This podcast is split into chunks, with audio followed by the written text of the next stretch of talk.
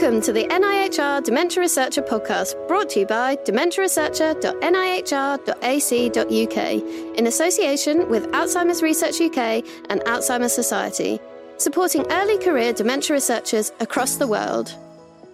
Hello, and thank you for listening to the Dementia Researcher podcast, where we discuss career science and research. I'm Adam Smith, and today we're here to talk about peer review, specifically how to be a good peer reviewer. Joining me, we have three brilliant early career researchers who have all undertaken peer review who, and who I feel you would be happy to have looking at your manuscripts. I'm delighted to welcome regular dementia researcher blogger and guru, Dr. Yvonne Couch from the University of Oxford. Hello, Yvonne. Hi. We also have the amazing Dr. Martina Bocchetta from the University College London. Hi, everyone. And finally, the awesome Dr. Isabel Castanho from uh, Beth Israeli Deaconess Medical Center in Boston, all the way from USA. Hello, Isabel. Hi. Well, as is traditional for the show, let's start with some proper introductions. So, Yvonne, why don't you go first? Tell us about yourself. Thank you, Adam. Hi, I'm Associate Professor Yvonne Couch, and I'm a neuroimmunologist, and I work at the University of Oxford, where I study the potential for stroke to turn into dementia and the role of endothelial cells and extracellular vesicles in that process. Brilliant. Thank you. Uh, Martina? Hi, everyone. I'm Martina Bocchetta. I'm a Senior Research Fellow at the Dementia Research Centre at University College London. And when I'm not reviewing others' paper, I try to write some on my own. And my research area is in trying to measure changes in brain structures um, by using neuroimaging, and I apply that in various forms of frontotemporal dementia. And of course, UCL's at the forefront of all that work. Thank you, Martina. And Isabel. Yeah, hi. As Adam said, my name is Isabel Castanho and I'm currently a postdoctoral research fellow at uh, Beth Israel Deaconess Medical Center, or BIDMC, and Harvard Medical School. Uh, I did my PhD at the University of Exeter, actually in the UK, um, with Professor Jonathan Mill and Professor Katie Lunnon. And but I recently put down the pipettes completely, and I'm dedicating myself to computational studies um, using bioinformatics. Uh, with Dr. Winston Hide, and I joined his lab at BIDMC last year. And in my current research, I'm investigating protective mechanisms to Alzheimer's disease with a special interest in single cell and spatial transcriptomics. Fantastic. Well, thank you, all of you, and thank you for making time to talk to me today. And of course, I, we should say you've all been on the podcast before as well. This doesn't happen very often. We always have Yvonne's been on both sides of the of the table as interviewer and interviewee. Martina joined us to talk about FTD before and some of the conferences. Isabel talk was with us. Oh, if you want to hear Isabel talk about the stresses of being in the pandemic. Um, you can go back to this. We're trying to forget about that though now. Um, so so back to today. We're to talk about peer review. So let me set the scene. Reviewers play a pivotal role in scholarly publishing. The peer review system has been criticised for being out of date, but fundamentally it exists to validate academic work to help us improve the quality of published research and increase networking possibilities within research communities. Uh, despite criticisms, peer review is still un- widely accepted method, the only widely accepted method for research validation, and when done well, it should improve the outputs. So let's get into it. Martina, I'm going to come to you first. Thinking generally, what do you look for in a good constructive peer review? Because today, what we're hoping to do is to send people away who haven't done peer review before with this a sense of what they need to do to be good. Um, so, what do you look for in a good constructive peer review? So, when I think about giving a very good uh, constructive peer review, um, I think that um, we need to be clear and specific. We need to provide a structure um, feedback, and also we need to be fair, and helpful, and friendly. So um, when I what I mean with the feedback has to be clear and specific is that um, we need to specify with example and be um, um as specific as possible. So any comments, any um, suggestion, any opinions has to be um, backed up with evidence. And it's not just a matter of saying, oh, this, not this doesn't work or this is not good. We need to specify uh, why and how we might want to address a specific point. And um, when I um, think about um, a feedback that has to be structured, um, I um, consider helping both the author who has to go back and uh, possibly address the comments and also the editors who needs to um, understand whether the uh, piece is good enough to be published or not and um, by giving a structure. So, um, for instance, I like when I see uh, to start with a very brief summary of the paper, and then perhaps um, an overall opinion on the manuscript, and then followed by uh, major and minor um, concerns with kind of a bullet point. So it's really clear what's working and what um, doesn't work. And then I mentioned that um, I believe a feedback and um, a peer review has to be fair and helpful. Um, we just don't want to criticize or destroy um, a piece. We want to um, help to improve um, the content and being very polite and respectful. I think uh, the number one rule is we want to review others' paper as we want ourselves to be reviewed. So I think that's the key element. So specificity is key in there, not no vagueness, well structured. We're going to get into the details of how you go about doing that, but as a as a recipient of that feedback, specific feedback is, is key. Isabel, did did you ever get any training or or actually before I move on to Isabel, does anybody else have a have a comment to make on that? What what do you think, Yvonne? Come on, what do you think makes a good peer review? No, I think I think what Martina said was was brilliant. I think just for me, I think you should give feedback in the same way that you would if you were sitting face to face. So there is absolutely no need to be rude and there's absolutely no need to make this egocentric. If they didn't cite your paper and your paper's the only one that says something, then sure, tell them that they need to cite your paper. But not everybody needs to cite your paper just because you think your paper is shiny. So don't be egocentric and give feedback in a way that is yeah approachable and friendly i think is a, a great way of describing however if you are on the other side of this that's a top tip right? So if you're asked to suggest reviewers you might want to just double check that you haven't suggest reviewers that you could have cited and haven't. So if you're going to suggest reviewers maybe actually would you deliberately go out of your way to to find a place to cite them if you're going to if you're going to suggest them as reviewers. Is that a is that kind of a, I can see that being a commonly missed thing like that you'd bang your head against the wall afterwards and go no why didn't I do that? Well well for some fields it's really easy because uh, you know the field is enormous and so you can always find somebody to to review your work and you might have missed their work because the field is enormous but some fields are super tiny and there's actually not that many papers on whatever it is that you're writing on um, so actually hunting for reviewers that you don't already work with is actually really difficult and then not citing them is is yeah probably an error at that point I guess that's got to get into every top 10 like common fail if you ever did one. Isabel, let's come back to the start then. So did you ever get any training on peer review before you under, under undertook it for the first time? And and how would you suggest people prepare to to embark on this? It's interesting that you ask that um, and i did get some informal training. Well it started as informal um, because i think what helped me the most was my absolutely amazing phd supervisor professor jonathan mill at university of exeter I think it was in my second year of my PhD, I believe. He did this private training for students and postdocs in the group.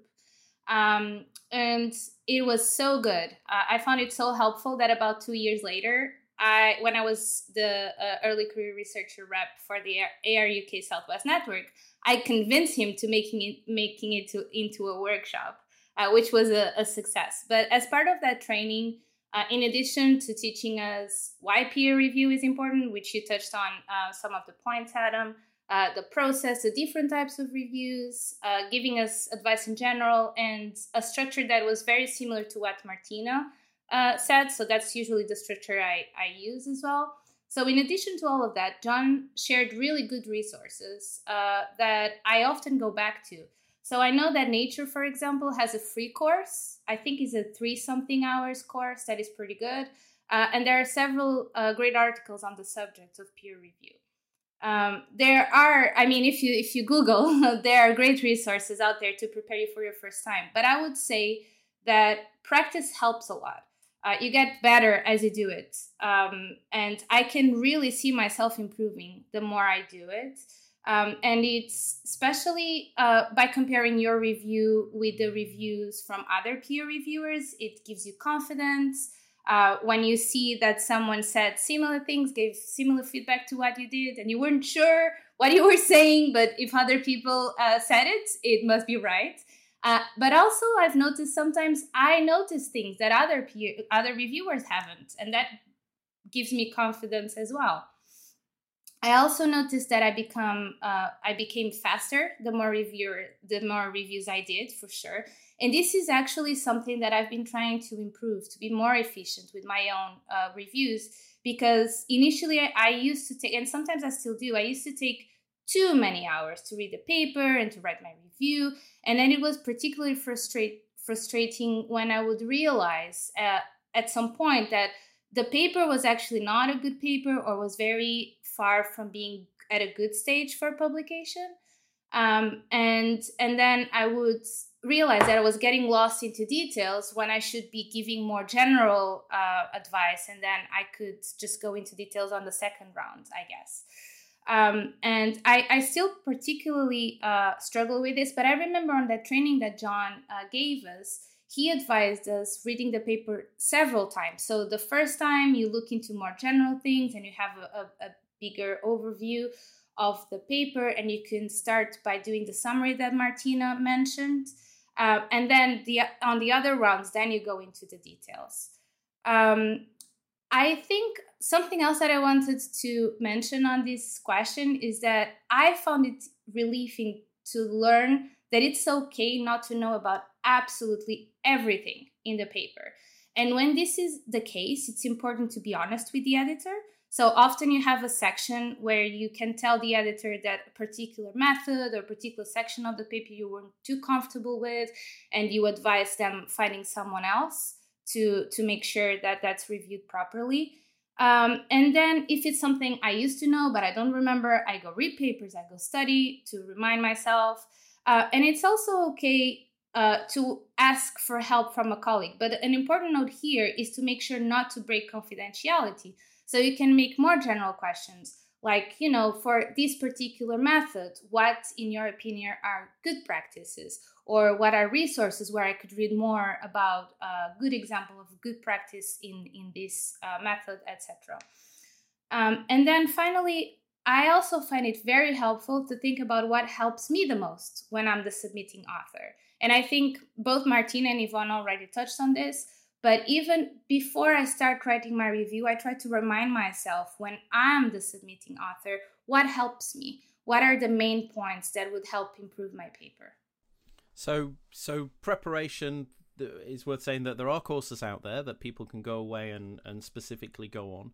I know I've talked I've I've heard before as well how some of the little writing groups that can form in teams and in certain labs if you're lab based or if you're clinically based where even if you're not an author on the paper offering to to have a look at colleagues as papers in advance and kind of treat it like as a dummy run almost. Because i mean fundamentally if you're like fifth sixth seventh author on a paper you could also could you also treat that a little bit like peer review? Like you probably didn't write most of this your name's on it because I don't know you helped with an experiment and they're throwing you a bone by putting your name on the paper, right? But you could treat those a little bit like peer review. I mean, approach it in the same way, which would be a way of maybe doing this before somebody's career relied upon it. I, I think I've I've come across that approach before as well. But thank you, Isabel. That's that's really insightful. Um, Yvonne, take us through it. You've just been sent. Nature have sent you a paper. You're the leader. You're the best person to to review this paper. You don't know the author. It's somebody in America. Um, it's got some clever stuff in there. Um, how are you? Take us through step by step. How do you approach this? First of all, from the email that you ignored for three weeks when they chased you and said, "Will you really, really look at this?" and you just ignored it. Yeah, and then they send you another one at nine o'clock on a Friday night. You're like, no, I'm not. It's the weekend. You've got I'll do it on Monday. No, come on. No, you've got 20 hours to do this review. So, uh, Martina and Isabel have already sort of started to touch on some of the things that I do, and I review papers in, in quite a set order. So, I'll start by saying I try not to accept lots and lots of reviews. So, I only have so much time, and everyone's time is precious. And if it's going to wipe out half a day, or even like a bunch of hours, there's only so many half days, so many hours you have. Um, but it's important that if I do accept, I make sure that it's something that I'm qualified to review. So I get sent quite because I've got the word stroke in some kind of expertise database somewhere. I get sent quite a lot of clinical stuff, which I always turn down because it's not my field. I don't know enough about clinical stroke imaging. I don't know enough about how they, you know, uh, present their data to to review it well. So pick something that's that you're going to be comfortable reviewing.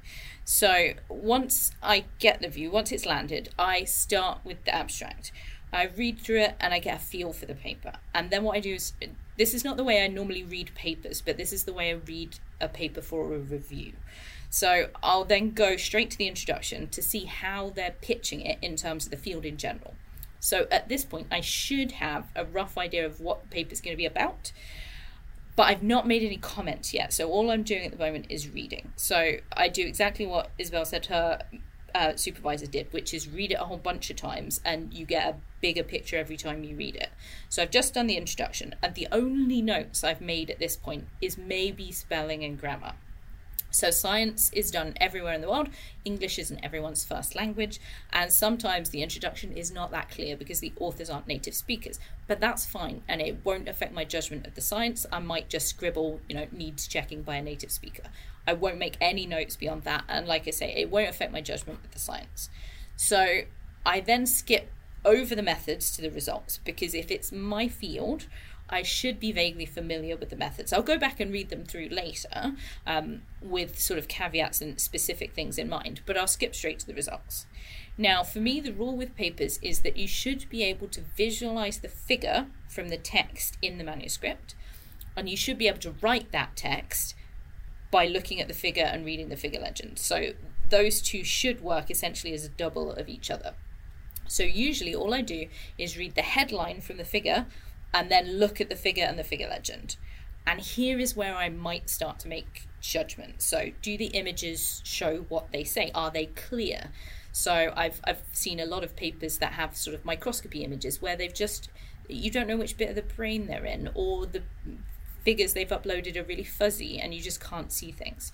So, have they used the right groups in their experiments? Have they approached the experiments using techniques which are appropriate for the questions they're asking? So, this is where I start skipping between sections and rereading things.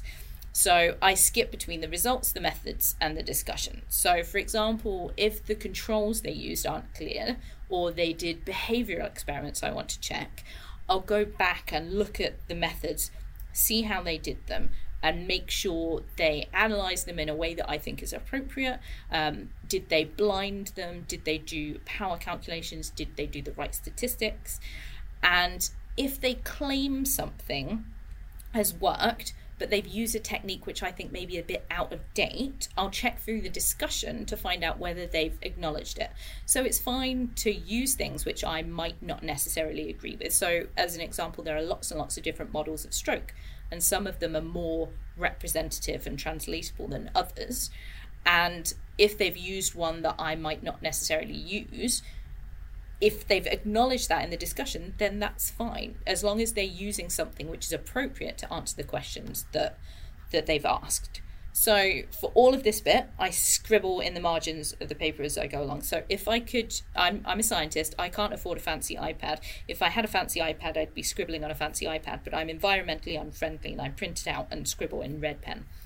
And once I think I've gone through the whole paper and sort of, you know, circled graphs and said, I don't believe this or this looks great or whatever, that's when I start writing and outlining my review.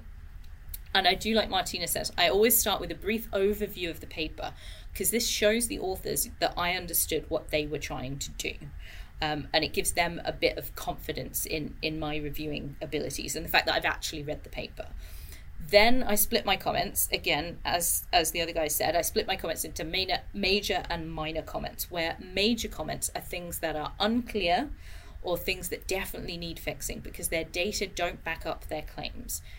But sometimes all the comments might be minor, so they might just need to think about adding some extra stuff to the discussion or adding some different images or some extra images to clarify things or fixing an axis label or something.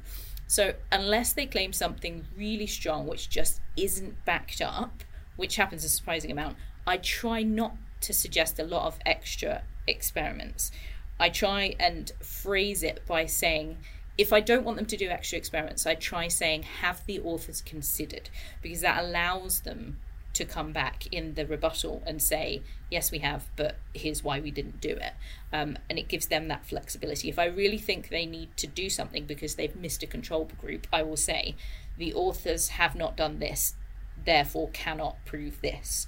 And I'll outline exactly what they need to do and why I think they need to do it.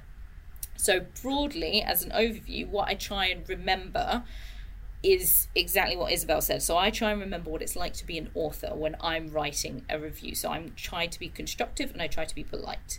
So, I've had the fun experience twice in my time reviewing of being able to say, this paper is great, I wouldn't change anything. And I think that's important too. I don't try and change what I'm reviewing unless it's unclear or wrong. I usually try and think about what I'd say to the authors if we were sitting and just having a coffee. So that is broadly how I put together a review. Brilliant. And and when you you mentioned at the start there that you you give a summary at the start, so you literally would write a short section, uh, like repeating back the study at the start, just to acknowledge that. Exactly. So mine is usually not more than about, I don't know, five sentences or so. And I say, you know, Fred et al. in this paper have shown X, Y, and Z. And then I will have a concluding sentence that says, overall, I believe this paper is amazing, or overall, this paper is broadly good. However, I have some concerns. These are outlined below, and then scooch through. And I, I like the comment you made about being clear as to whether you're expecting them to go away and do more experiments as opposed to the, you know the the potential that this could have benefited from different experiments. And have you often come across something that you really didn't understand? Because whilst the overall paper was within your sphere they've done something that's not for you. And in which case what do you do then? Do you comment saying i i, I don't you know i'm not an expert in this field or would you go away and look it up? It, so it would really depend. So broadly, that I would say that's never happened to me for a start. It's because you just you know everything. Because I know everything. I'm that brainy. No, it's not. It's just that like I broadly know how most techniques work. I might not be able to nitpick most techniques, and if if the whole paper is stuffed with techniques that I'm unfamiliar with, then I w- I wouldn't offer to review it in the first place. But if they did, like, let's say they did a paper and they stuck some MRI on the end of it, I roughly know how MRI works, but I'm not an expert. So at that point, I might do exactly what Isabel suggested, which is either find a friend who does it and say, if you were doing X, is this the most appropriate technique? Or I'd go away and have a bit of a read if it's really, really, if they've done something completely left field that's really out of my remit, then I would do exactly, again, as Isabel said, make a comment and say, this is not my area of expertise, and therefore I cannot comment strongly on it. And I, and I assume you'd all be comfortable with if you say you'll review something, because of course you don't get to see the paper until you've said you'll review it. And then you get the paper through and go, oh my god, what is this? This is not what I was expecting. Is is it okay at that point to just go back to the publisher and say i'm sorry i can't review this well you get the abstract. So you usually yeah. get the abstract and you can usually get a broad feel from the abstract. So i've only again i've only gone back and said i can't review this once. And that was just because the abstract was fine but the main body of the text the English was so poor as to be completely incomprehensible. It was like it was like one of those poorly translated menus that you see where they just they just put it into Google Translate and yes, and it had not worked well. I, I, Um, you would so- have loved that though. You you love going through and collecting cor- correcting grammar. We're going to move on to that question later. In fact, actually, Martina, I'm going to come to you now. So, I mean, obviously, Yvonne's given us a really great overview there as to uh, her approach. Um, what do you find most challenging about reviewing papers?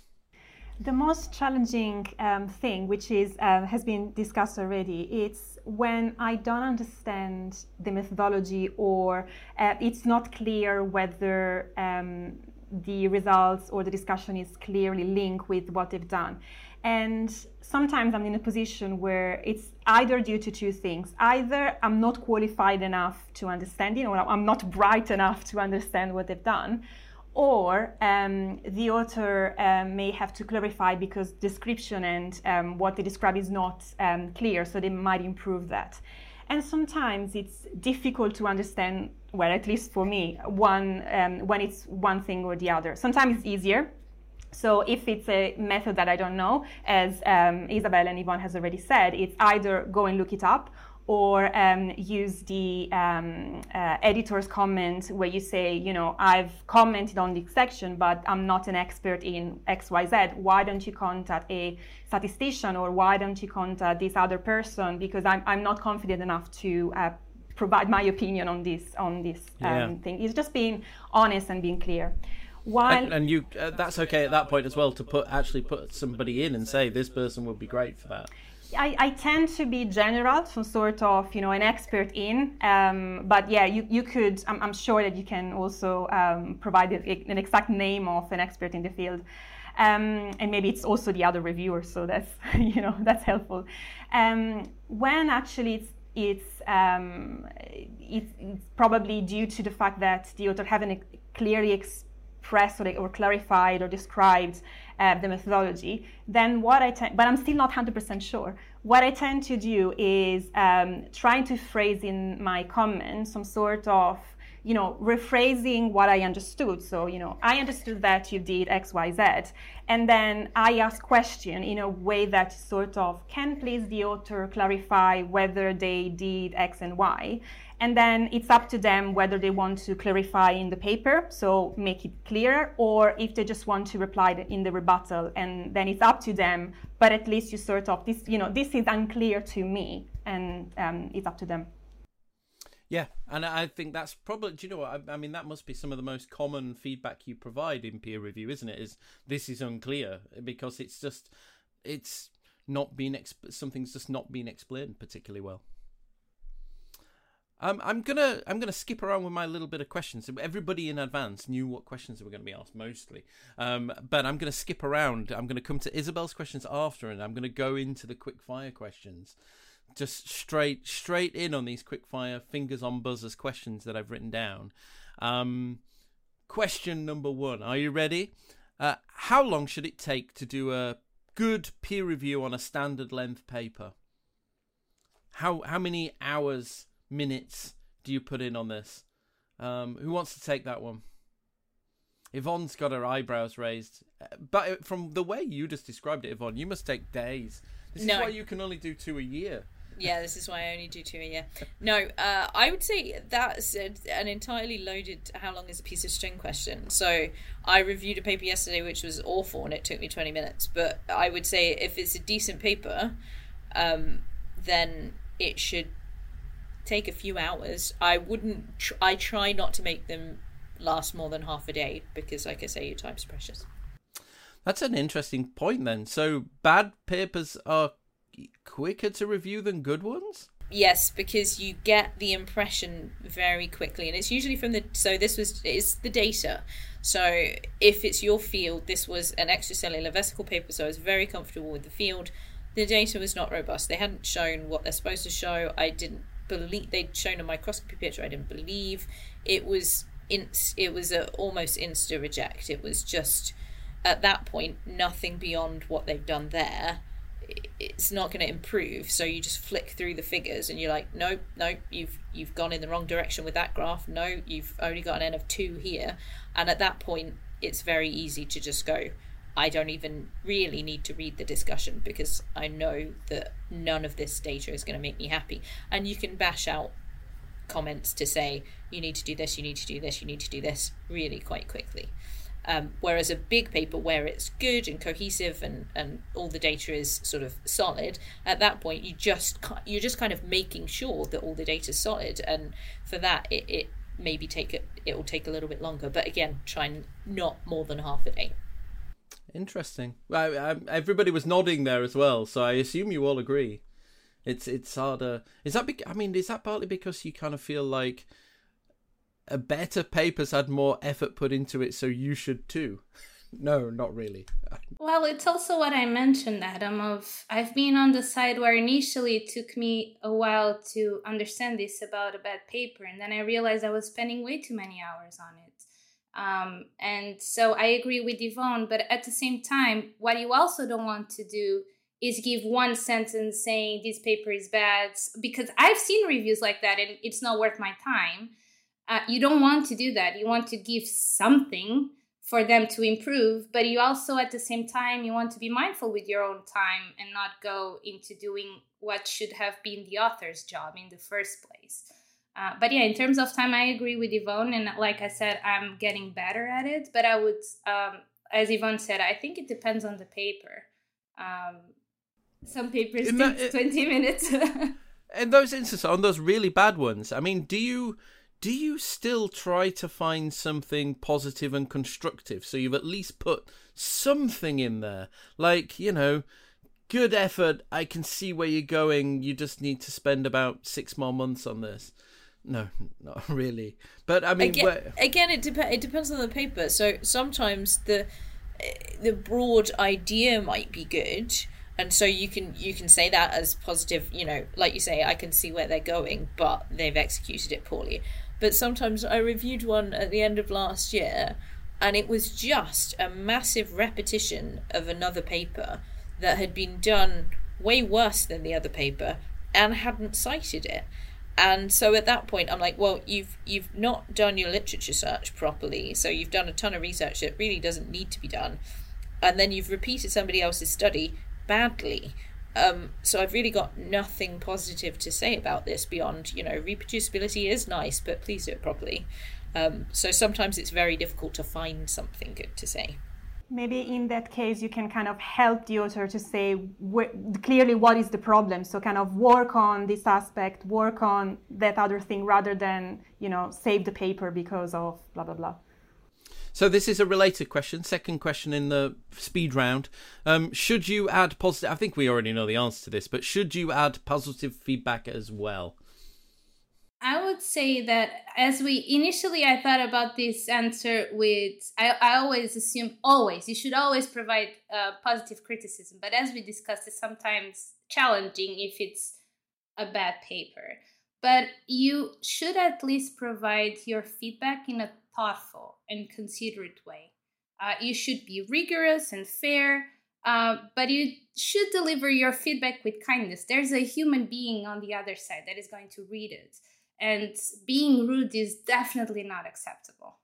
And that's the slightly weird thing, isn't it, about that you being blinded to them. So, like, even if you you can leave a nice comment, but they don't really ever know who who left it. I mean, that's like you know, do you uh, making a free donation anonymously? I, I, think it's not quite the same thing. Well, it's but becoming, I, I it's becoming agree. more open now, isn't it? Lots of journals say, "Are you? Would you be happy for your name to be?" Published with this review. And I do think that changes the way people review because at that point, your name is then going to be associated with that paper, even if it wasn't your work. So. Well, that came up in our so in our uh, iStart early career researcher survey. There was a whole section on peer review and what was wrong with it, and we're working on a separate paper for uh, to share and look at those results. But some of the biggest pieces of feedback we had about peer review was that people felt also that the authors of the manuscripts should be blinded to the reviewers. I don't know. Would you all agree with that? I think the, the the view was that if you didn't like that person or you saw them as a competitor or um, you didn't know them, that it, knowing the person who wrote it influences your review of the your peer review, and it would be better if you didn't know, so that you treated everything the same. Can you be truly independent if you know who wrote it? I think at that point it becomes so. I've I've had this conversation with a whole bunch of colleagues, and I I love it as a concept, but part of peer reviewing is almost knowing that somebody has expertise in the, in their field. Like if I'm reviewing a paper from a colleague and I know they've been doing stroke work for 20 years, then I know already that that work has a fairly solid foundation. But if somebody's just leapt into the field with zero experience, at that point, do they know the right models to use and are they approaching Ooh, the question? But should that really make a difference? I, I might challenge that. Should that really make a difference? I mean, that that That's would suggest that you're you might let somebody who you know very experienced off a little bit if you know that they're yep. good compared to somebody who you'd never heard of. Yeah, it is difficult, but I know, I think part of the problem is that some fields are enormous and some fields are tiny. And often, if you're working in a very tiny field, you've got a limited pool of people you can cite, so you often end up doing that self citation thing. And so you've said, you know, we've shown this before, and at that point, everybody knows who we is because you've you've referenced yourself. So you then if you go in for the double blind review process, you then have to go through your own manuscript and take out your own not your own references, but you have to re- take out all of those we references, which I think for a lot of people in tiny fields might be really challenging. Okay, next question. Um, are you ready? are you doing the review for the authors or the journal editor? Go. Both. you all agree both. Yeah. Technically, don't they argue that it's actually for the editor? For the editor to then decide whether they're going to give your feedback. Do you think do editors always include all the reviews from everybody? I don't know this because I don't know an editor. I'm assuming that every time I've done a review, everything I've shared's gone back. I actually think they should filter some, Adam, just on a note here. When is a bad review, like I mentioned, I think they yeah they they usually include i once I, I i reviewed a paper where we were 13 or 15 peer reviewers that was insane. But yeah that was just insane but yeah i think they actually include everyone and they shouldn't if it's a bad review. Filtering bad reviews is still an issue in my opinion. I agree and then feedback to the reviewer saying are you sure you really would you like to rethink this? Okay Next question How do you avoid the temptation to fix the paper? We were talking about this off air before we started recording today. I, I get the impression Yvonne particularly likes fixing papers. Oh, how rude. so, so fine, I'll answer it. So, I think you should avoid the temptation to fix the paper by remembering that it's not your job to fix the paper. So if if it's genuinely being conducted poorly or is not clear, then you give constructive feedback. But if it's peppered with like typos and poor grammar, that's definitely not your job to go through and fix them all and say, by the way, you mislabeled B as C, and that that's not your job. You have your job is to judge the quality of the science and whether they've used the right techniques to answer the questions that they were aiming to answer. Martina, do you do you fix papers? Are you uh, guilty of that problem? Yeah, I'm guilty, but I'm trying to um, get better. I'm, uh, I mean, I'm trying to repeat to myself, you know, this is the manuscript I have in front of me, and this is what I have to consider, and I'm considering the science, and this is this is my role. I'm trying to help.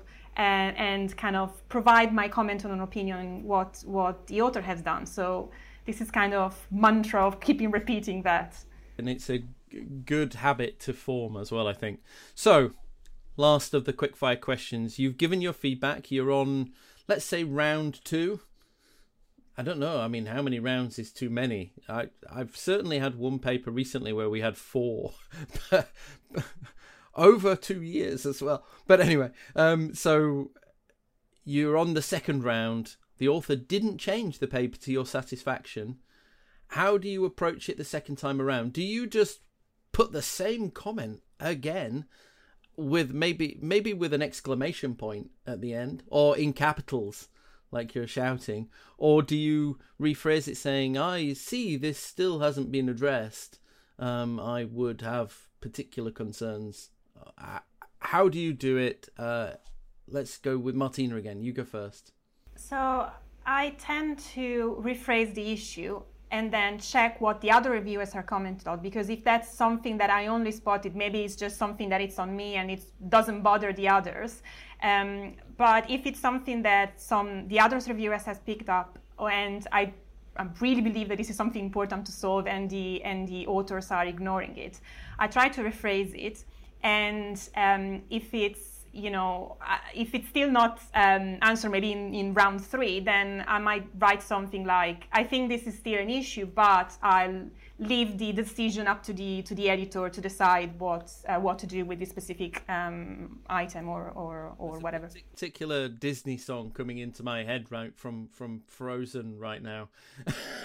I think you know the one I'm I'm talking about. Um, Go on, sing it. See it. Isabel, you've got an amazing singing voice. I feel sure you could sing that. so what?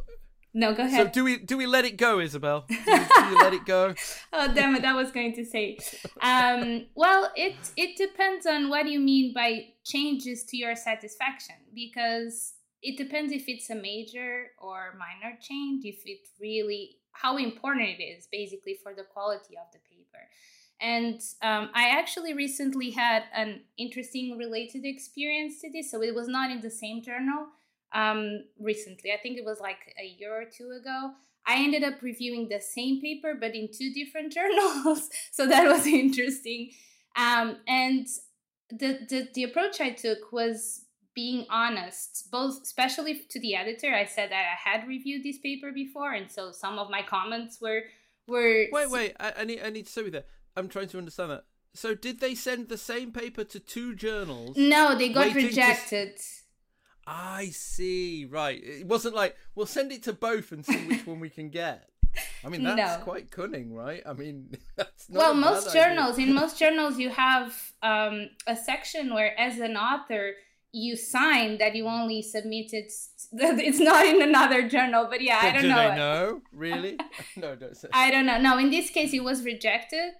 Uh, it had massive problems, but it was rejected in the first journal. It came back to you the second time. And then yeah. back to me the second time in a different journal. Um, but what I noticed was that there were some minor improvements compared to the to the first submission, where, like I said, it, it had been rejected. But many of the my major concerns had not been addressed um, and persisted for the second submission. So I was honest with my review. I actually started saying that I had reviewed this paper before. And basically, at some point, I copy pasted some of my comments because it's like these are the, the concerns that I, I still have. Uh, and was mo- many of them were uh, with the methods, with the results they were claiming, um, and it was, and I was definitely honest with the editor and it ended up being rejected in the second journal as well. Um, but overall, I think it's crucial to reflect on how important those changes are for the quality of the manuscript, like I said. And in this particular situation, they were massive. Um, so, and I guess the, the important thing to remember as well is that the editor is the one that decides on the final outcome, but they're looking at us to provide them with honest and unbiased feedback so they can make the best You're the decision. experts, right? Yeah exactly. Did did you have any? I mean, the other thing I think you can always tell as well is is just how quickly it comes back to you, right? I mean, if you get that paper back within a day, I mean, fine. I mean, I know we all academics work twenty four seven and and are keen to get these papers published and turned around. But if you know if that's come back within a day, all they've done is retype it, right? They haven't gone away and seriously thought about anything. They probably haven't done any more data analysis. They've just they've just reworded or added, which is fine sometimes if all they've if all you've asked them to do is to better describe something or to say why they didn't use a particular method, then that can be dealt with. Martina, go on. Based on what Isabel just said, it just it just remind me that uh, what happened to me was um, I comment on the paper and then got rejected, and the author sent exactly the same paper to the same journal, and surprise, surprise, it came back to me. and they, did, they didn't change anything, absolutely nothing. And you know, you, you also need to remember that, you know, this is a small community, so it's very likely that, you know, you, you get the same reviewer for the same journal. So in that specific occasion, I just wrote back to the editor saying, you know, this was submitted two weeks ago, and, you know, this is the comment. And also, it was not just me being a nasty reviewer or reviewer number two, but all the other, I think, three reviewers commented exactly on the same thing. So, you know, so looking, yeah, looking at the other comment, the other reviewers' comments as well can make the difference. I feel we've dealt with that question now about did they? Did you have anything to add, Yvonne? About... No, I would say just exactly what the other guy said. It depends on your feedback. So if they need to clarify something experimentally because it was unclear or the data didn't back up what they were claiming, and they didn't do it, I've got a limit. I do not review stuff more than twice. If they don't do what I've asked them to do on a major concern by the second review, I write back to the editor and say, I'm sorry, they've not done this. I've asked for it twice. Um, I'm not reviewing this paper again. And at that point, I would reject it. Um, but if it's minor concerns rather than, you know, just uh, one of my have the authors considered questions and they've turned it down but for a good reason then then I'd be fine with it but so it's at your discretion. That sounds all good and well, but I think it does take a certain level of confidence to do that. I think if you're a, you know, if you're a PhD student or something, maybe doing your first review or your second, I, I think it takes a certain level of confidence to go back to the editor and to start to say what you've, you know, I, I won't review this again. I want to reject it. I mean, even if I mean, a, a, great way, we're going to talk about this in a little while, which, although time's ticking on, about kind of being a reviewer for manu- uh, for abstracts for a conference and things as well is a, a nice way to ease yourself into that. But you you you know you do feel this pressure that that you you don't want to be too mean, you don't want to kind of dishearten everybody, and ECRs are very conscious of all this now. So it, it, it confidence comes into that i would say wouldn't you yvonne yeah but i would also say that i this is very opinionated but uh, you're expecting. What? No that. way. I would say I don't think PhD students should be reviewing papers on their own. So Ooh, at that point, like no, I, I have no issue with them reviewing papers, but I just don't think they have the long term experience that you need sometimes to have perspective in the field. They can review a paper, sure, but do it with someone more senior. Um, to because it helps you get that experience. But at that point, if it does, you know, it's going to waste your time if it comes back four times. And that's when you and the authors are still not changing what you ask them to change and the experiment is wrong or is inappropriate. That's a waste of your time. But as a phd student you might not know that. And so you need to have someone senior on board who's maybe got the cojones to go back and you would expect the journal would would select reviewers appropriately. So they exactly. wouldn't for example send an entire paper out just to phd students Actually, that comes up quite a lot on social media. I'm a PhD student. I'm in my third year. I've been asked to do a review. Can I? Should I? What would you recommend? I mean, what would you say to? Would you say to Pete? So, Yvonne, would you say no? Don't. No, I'd say so. As PhD students, I think I reviewed when I was a PhD student, but I reviewed with people. So my supervisor would go, "I've had this paper to review would you look at it? And I would go in and I would read it, and then I'd take him my opinions back, and we'd sit and have a chat about it. And then he'd do the review, so he might add stuff to mine, but I would have given it because as a PhD student, like Isabel said at the beginning, when you're first starting to do this, you're so nitpicky. You're going in and you're going, "Oh, the axis label is not is not quite right," and you're you're picking up every single tiny small detail, which is not necessarily what you need to be doing because it takes ages and it's not really what the authors need and it's not really your job. So actually PhD students are quite good because they do pick up those small details, but then you need someone with more experience to get a, a bigger picture on on on the As whole thing. Part of a, a team. That's a, a review team. Okay, uh, time is marching on, so we're going to come to this final section. Uh, and in this final section, I'm going to give common examples of peer reviewer comments that are flagged as bad and ask how you would do it differently. So, um, this has come up. This is a genuine comment that's been added to a manuscript, uh, which is you. Well, I don't think it really was added in this exact phrasing, but needs more experiments. what? Do You, I mean, how do you approach? How do you put the comment when you think this needs another experiment, some more experiments? How can you do that without literally just saying needs more experiments? I'm assuming this. We've already covered this, right? Martina said, "Be specific." You can specifically say, "I think another experiment is required. It would be this one." and be mindful. You know yourself how long experiments take. If you're asking somebody to go away and do another month's worth of work at the end of a project that's possibly already finished and had no money left because they published at the end, not at the midway through, be realistic. So, but I mean, I'm answering my own question there. What would you uh, What would you say?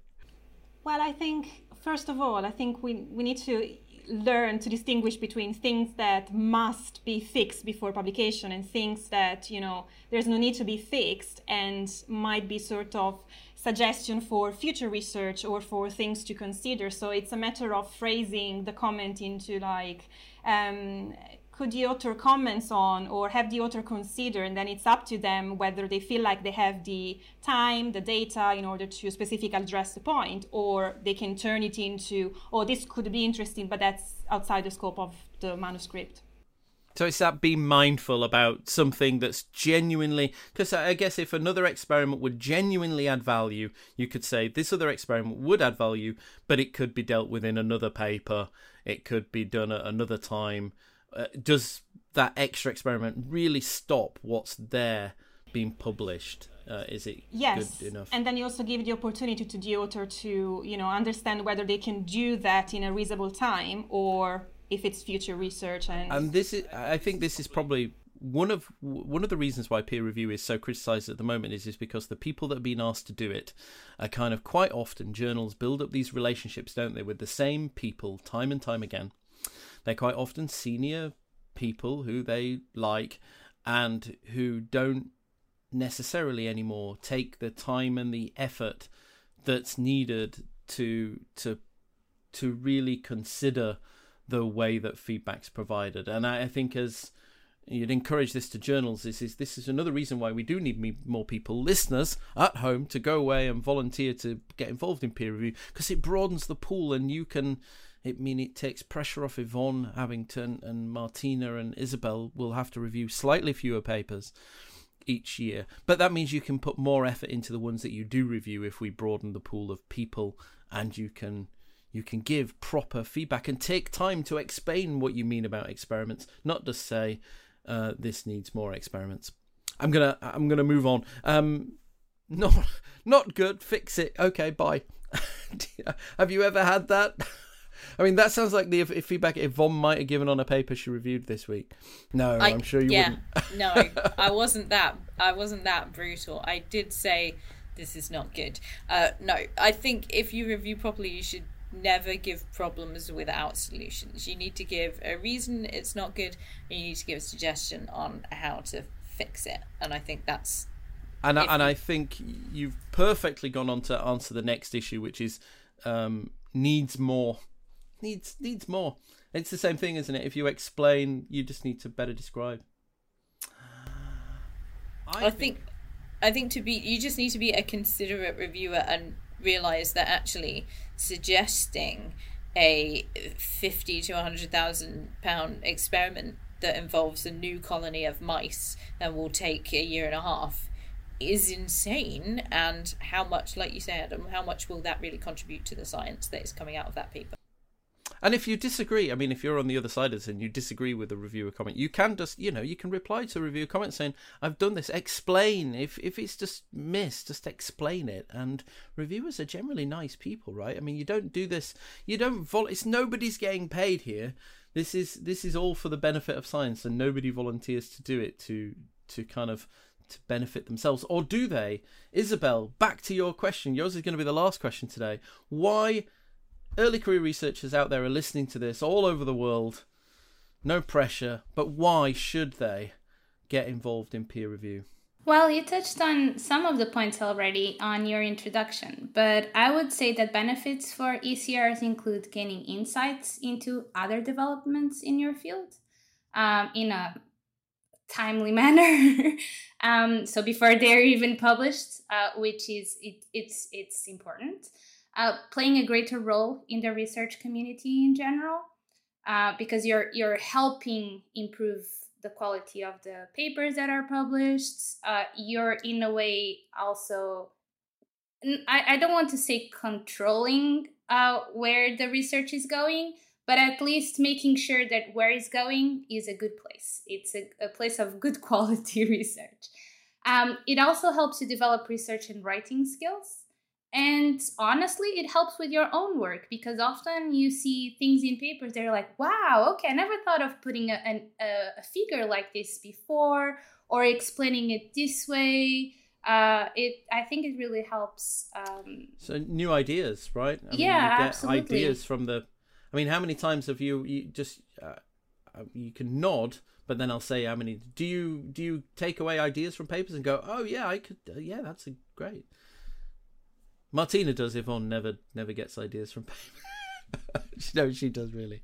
Okay. Um, thank you, uh, Isabel, and and of course, um, along with the show notes for this podcast, we will give some links to where we are aware of some peer review training that's involved. I think Isabel, if that um, ARUK Southwest Networks got that somewhere videoed. It'd be great to put up to our YouTube channel.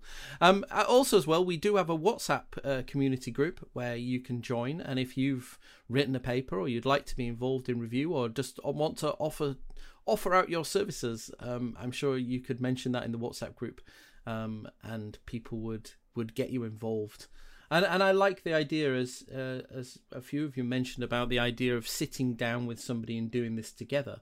So when you're finally in a position as you supervise others and you're reviewing a paper, maybe invite invite that PhD student to come and sit with you while you go through and say, "Hey," or do it in tandem. The problem, I think, the problem is, is of course the the confidentiality bit stops you doing that, doesn't it? Which is a shame because you'd quite like to to say, you review this i'm going to review your comments. I mean that must be the one thing supervisors can't delegate just to to their to their research assistants and phd students is the peer review bit. Or do they anyway?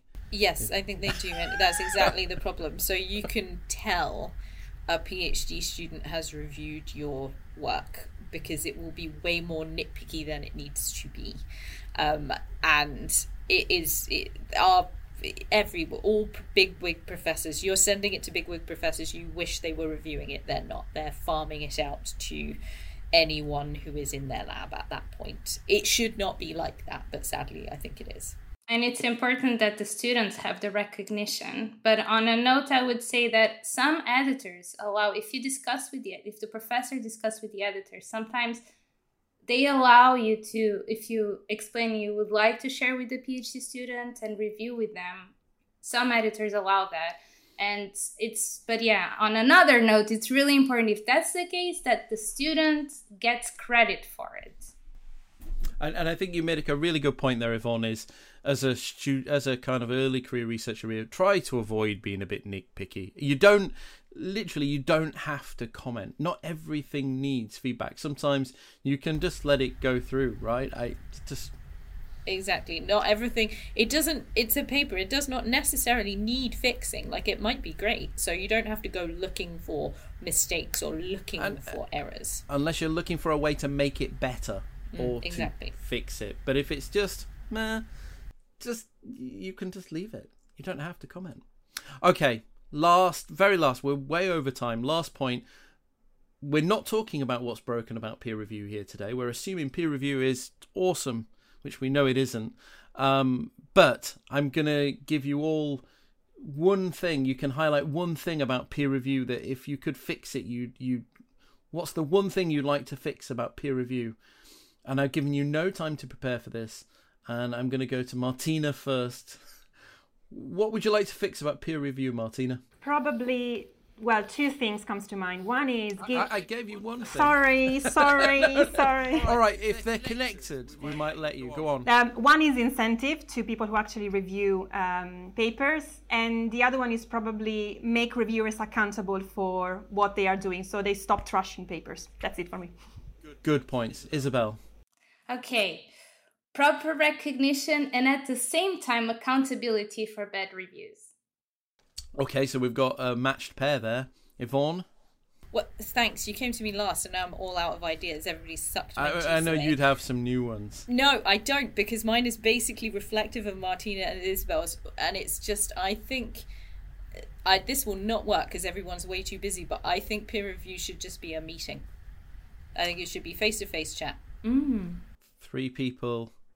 I think some journals are trying that. You or I, I've done a review recently where it asked me if the if the authors were um, interested in having a meeting with me, if I was uh, interested in that. Actually, That sounds more like a counselling, like you know, like arbitration. this is this is marriage counselling where Exactly, you with the do, editor you, you'd have the meeting if you've got to round three, and eventually say, look, we're all just gonna have to get around the table because it is quicker, right? Sometimes just to get around the table, you can actually maybe would that be good?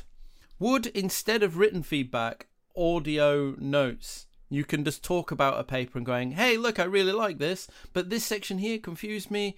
Um, this experiment will be good, but don't feel obliged to do it." Wouldn't it be? You could quickly talk. I bet you could cram all your peer review notes into a ten minute. I and if I was listening to that from somebody, I'd like that. Listen to your peer reviews at the gym. Auth, uh, there you go. Publishers out there, audio feedback uh, in the format of peer review is something we're endorsing here. Thank you very much, everybody. We really have come to the end of our time. We're at an hour now. So, as a final set of takeaways, our advice would be to be specific, courteous, constructive. And then it should go without saying, but you also need to maintain confidentiality. We haven't talked about this a little much today, but be timely. One of the biggest complaints in our ECR survey about the peer review process was how bloody long it takes, and how sometimes you papers can just take months and months and months. And it's not always due to the peer review. Sometimes the journals are just a bit slow and a bit bogged down. But if you agree to do a peer review, make sure you do it on time and be timely. And if you don't have time, just say you don't have time. And the best and final takeaway do as you would be done unto. Um, so avoid being rude, vague, smug, uh, committed to particular issues, theories, or methodologies, and do a great job. And really do go out there and offer to get involved in peer review because it just makes everybody's life a little bit easier if there are more people to spread the work around. Thank you very much again. Uh, the amazing Dr. Martina Bucchetta, uh, the fabulous Dr. Isabel Castiano, still got it wrong, and the um, unstoppable Dr. Yvonne Couch.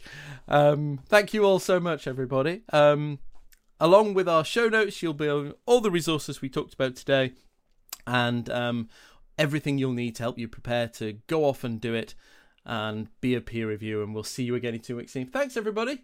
Bye. Bye. Bye. Brought to you by dementiaresearcher.nihr.ac.uk in association with Alzheimer's Research UK and Alzheimer's Society, supporting early career dementia researchers across the world.